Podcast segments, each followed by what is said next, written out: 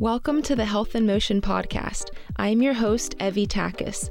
I am a functional diagnostic nutrition practitioner who loves to help people achieve their wellness goals they once thought were impossible to reach. I am the owner of Holistically Restored, and through my coaching practice, I have been able to guide my clients through their own health journeys and teach them to truly understand their body. With a focus on hormone, thyroid, and weight management, I strive to instill the knowledge, confidence, and encouragement everyone deserves. If you enjoy this content, I'd love for you to subscribe and also leave a review on Apple Podcast. Please tell your friends, family, or anyone who is curious about bettering themselves in a holistic way. The more, the merrier. Please keep in mind this podcast is created for educational purposes only and is not to be taken as medical advice. I am so happy you're here and ready to learn. Let's do it. Welcome back to Health in Motion. I am so excited that you're here. I'm looking forward to this episode as I've been thinking about it for a while and just wanted to share, you know, some quick tips to optimize your health in the summer. Um, I'm recording this in the beginning of July, and so this is definitely fresh on my mind. And I've been having conversations with clients about it, so I figured this was a good time to release this episode as well. So let's get to it.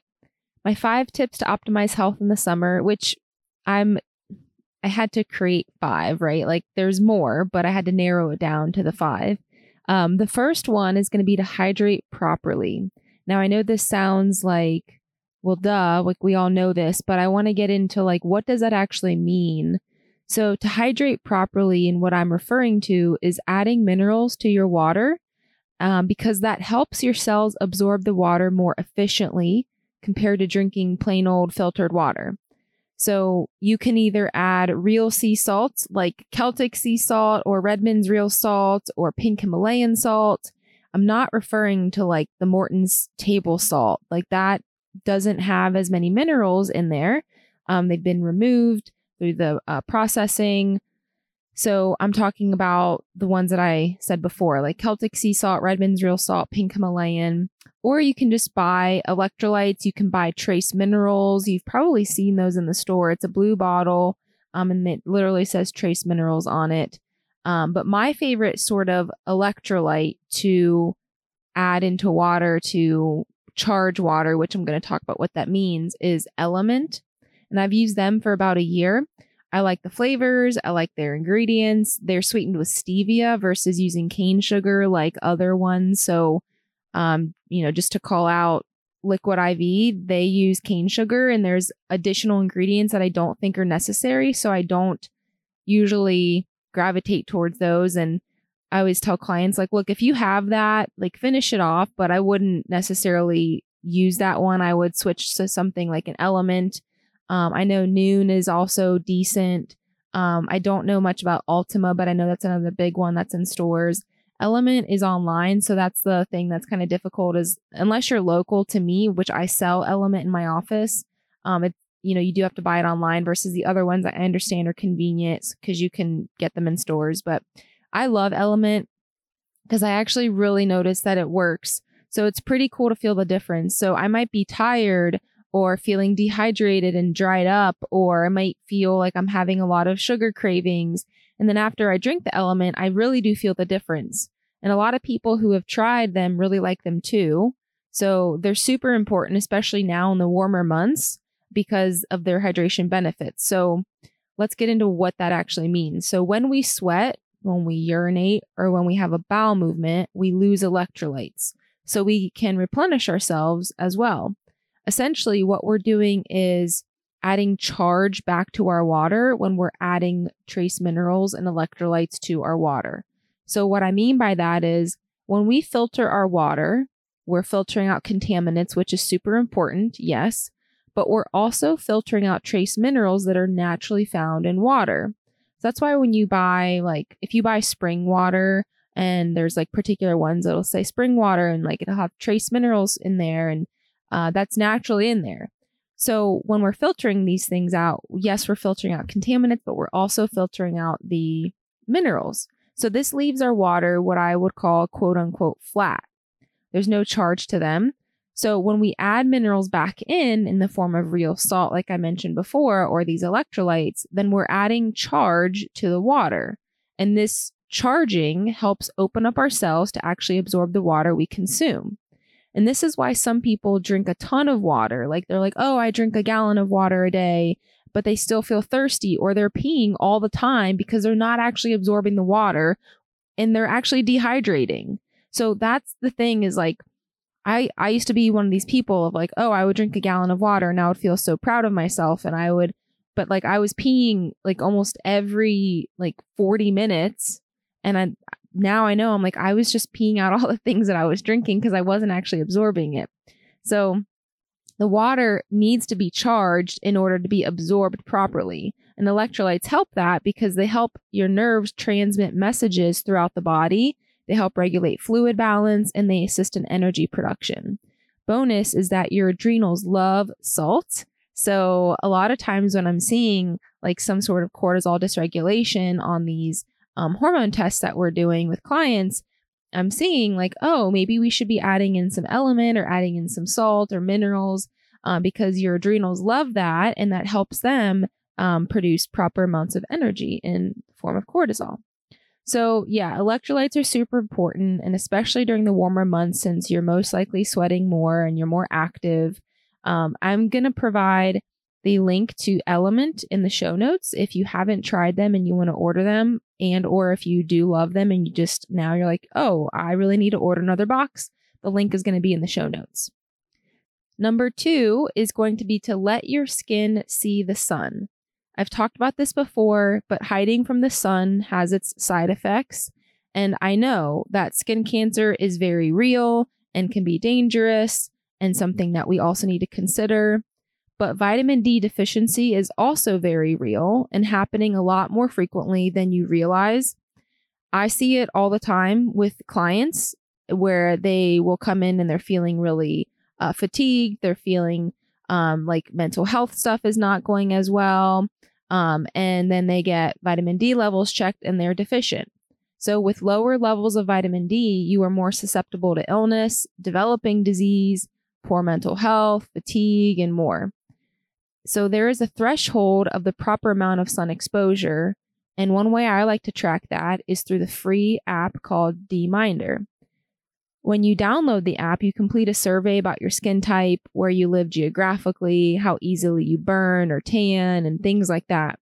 And you can use that app to track how much D you are getting based on your outdoor time, which I think is really, really cool because it's a way to kind of know in real time how much vitamin D did I actually produce in this sun session. So, for those who don't know, we make vitamin D from the sun based on the UVB rays. So the sun's ultraviolet B rays hit cholesterol in the skin cells, and that provides energy for vitamin D synthesis to occur. So, the way that I use this app is, for example, if I'm sitting outside, I can create a timer on the app that will keep running for the duration of me being outside. I have to stop the timer, but it is really cool because it just records as you're sitting outside. You can also manually go in and enter the times that you were outside if you don't want to use the time feature. And that's what I actually do. So I'll just make a note of when I started to sit outside and then when I'm done sitting outside. And then I'll go in and I'll record that as a sun session. You can also input previous vitamin D supplements. So, like if you do take a vitamin D supplement, you can put that in as well. And that'll take that into account of how much total vitamin D you've gotten for the day. So, based on your geographic location, however much skin was exposed, which you do enter that as a percentage. So it'll be like, was it 50%? And 50% might be you were wearing long sleeve pants or long sleeve shirt and shorts or something like that. And you'll enter the duration and then it'll tell you how many IUs of vitamin D that you got in that session. I've been using that a lot to help monitor my vitamin D synthesis this summer and use that information to help dose my oral vitamin D supplement because I typically cut back on the amount of oral vitamin D I take in the summer if I'm outside a lot, which I typically am. Um, another thing that I like about it is that it'll tell you when the most uh, when the most probability of developing or synthesizing vitamin D is during the day. So it'll tell you when solar noon is. It'll tell you like how much vitamin D you can actually produce because this is actually something too I, I don't think is widely known, or maybe it is, and I just I don't know. Um, we actually don't get vitamin D or we can't make vitamin D from the sun in the winter, at least here in the um, Midwest. So it really depends. Like it's nice because it'll start to tell you, like there was a countdown um, at the end of winter, beginning of spring, where it was like 39 days until vitamin D can be made. And so that was kind of fun to count down. So this is a really cool app. Like I said, it's free. Um, I'll link that in the show notes so that you can check it out. Um, so I know with like sun exposure, we need to talk about sunscreen, and there are a lot of great non toxic options out there. And in episode four of this podcast, we go into information as to why it's important to look at ingredients of your products and how to know which ones are considered non toxic. I did also record a podcast on the Wildly Optimized Wellness podcast regarding sunscreens. And in that episode, Terea and I share our favorite ones, but I will also link those in the show notes as well. Uh, there's two that I really like. And so those will be linked if you want to check those out for non toxic um, and good for the environment options. The third thing I want to talk about is using the longer days to support your circadian rhythm. In episode 42 of this podcast, I talk about supporting your circadian rhythm. I talk about the importance of exposing your naked eye to natural light first thing in the morning and how that's easier to do that in the summer months than the winter, at least here in the Midwest, because we have longer amounts of daylight now and we have better chances of supporting the circadian rhythm because we can be outside for longer periods of time. So the sun comes up by like, I don't know, 6:30 now and some people even say that they're getting up earlier in the summer, which I'm one of those people. I've noticed that I'm just waking a lot earlier naturally. And I'll, you know, look outside. I'm like, oh, the sun is up. Like the day is here. And I, this is, this time is really hard for me to wake up in the winter because it's still dark out. And so that's just because we're diurnal beings, right? We're awake during the day. We're sleep at night and we live in the rhythm and the sync of the sun cycle. So this just makes sense if you think about it in that way. If you think about, you know, before electricity, that's what people were doing. They were getting up with the sun, they were going to bed when the sun would go down or shortly after that because they were living in sync with that sunrise sunset cycle. So I really recommend trying to get a sunrise walk a few times a week at least um, or a sunset walk, which is going to be similar benefits, right? You're getting the cues from the sun that the spectrum of light is changing so that your body knows to release more cortisol, which would be in the morning, or to slow down cortisol response, which would be in the evening. And this just helps your body adjust to wake times and sleep times faster. Plus, it's just really nice to have that free medicine available to us. The fourth tip that I want to go into is regarding swimming pools and chlorine and all of that. So if you're hanging out in chlorine pools more frequently in the summertime, like I am, then I wanted to provide this tip to avoid absorbing too much chlorine. So, one thing you can do is to coat your body in coconut oil prior to getting in the pool. And I know that that sounds weird to people because when I first heard about it, I was like, that is so weird. But but what you're doing is you're creating a barrier between the chlorine and your skin, which your skin is going to absorb whatever comes onto it. So then you'd be absorbing more chlorine. So higher levels of chlorine can impact your thyroid, which was most interesting for me, given that I have Hashimoto's, which you know leads to hypothyroidism. So um, that's why I'm most interested in it. I have that personal reason. But again, everybody, at least most everybody, has a thyroid unless it's been removed or something. But um, you want to protect that because the chlorine, the overexposure of chlorine can start to impact your thyroid hormone production. Um, other implications of having high chlorine levels could be related to other skin issues, right? Like irritation on the skin, eye issues, asthma. There's a couple respiratory things that could be going on. So if you um, are going to be in the pool, I do recommend using coconut oil. And one thing to um, remember is that if you are using the coconut oil first to work as that barrier, I would put that on first before you put on your sunscreen.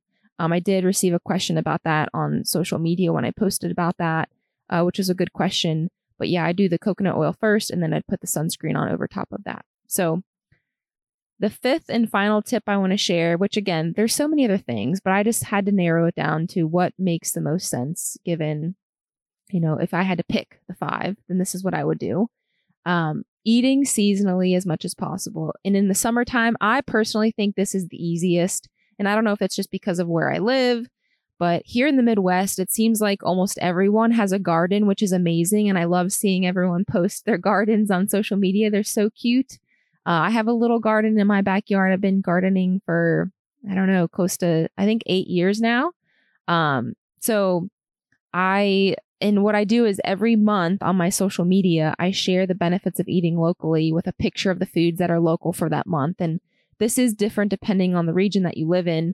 And I do try to cover most of the regions as much as possible. I mean, it's kind of hard when you live in a big country like the United States, but um, I just want to share why I do that. And I, like to share the benefits of eating seasonal produce, which is going to be it's cost effective. Um, produce that is in season is not going to be as expensive or pricier compared to food that is not in season. So I like that benefit of it. It's going to be better for the environment um, because you're eating food that is natural for it to be grown at that time. So it's probably, I mean, I'm not a farmer, but it's, it sounds like it would be easier for it to grow when it's in the perfect conditions and perfect region. Um, it's going to have richer flavor, which this is so true. I mean, if you've ever had, if you've ever tried to have like, I don't know, some sort of like if you tried to have, let's say, blueberries when they're not in season, they're not going to taste as good. And it's just, it makes sense because that's, it's unnatural for them to be growing at that time. And, or maybe you're getting it from a place that it's not in season either. And they're just growing it, you know, and it's, it's not going to taste the same. Um, you're also going to have higher nutritional content due to when the food is picked. So when food is picked at the right time, the nutrients are going to be higher versus like if it was picked too early or too late. Um, so I like that benefit of it as well. And then this might be my favorite benefit, but you get to partner with local farmers, which is really important for the environment and the economy. So I love hitting up the farmers markets in the spring and summer because it forces me to eat locally and also seasonally.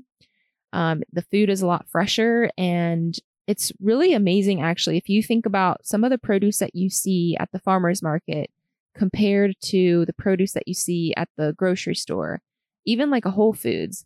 And it just looks so much better and it tastes better, but it just the appearance of it is so interesting to me that it just looks more real or it looks fresher or crispier.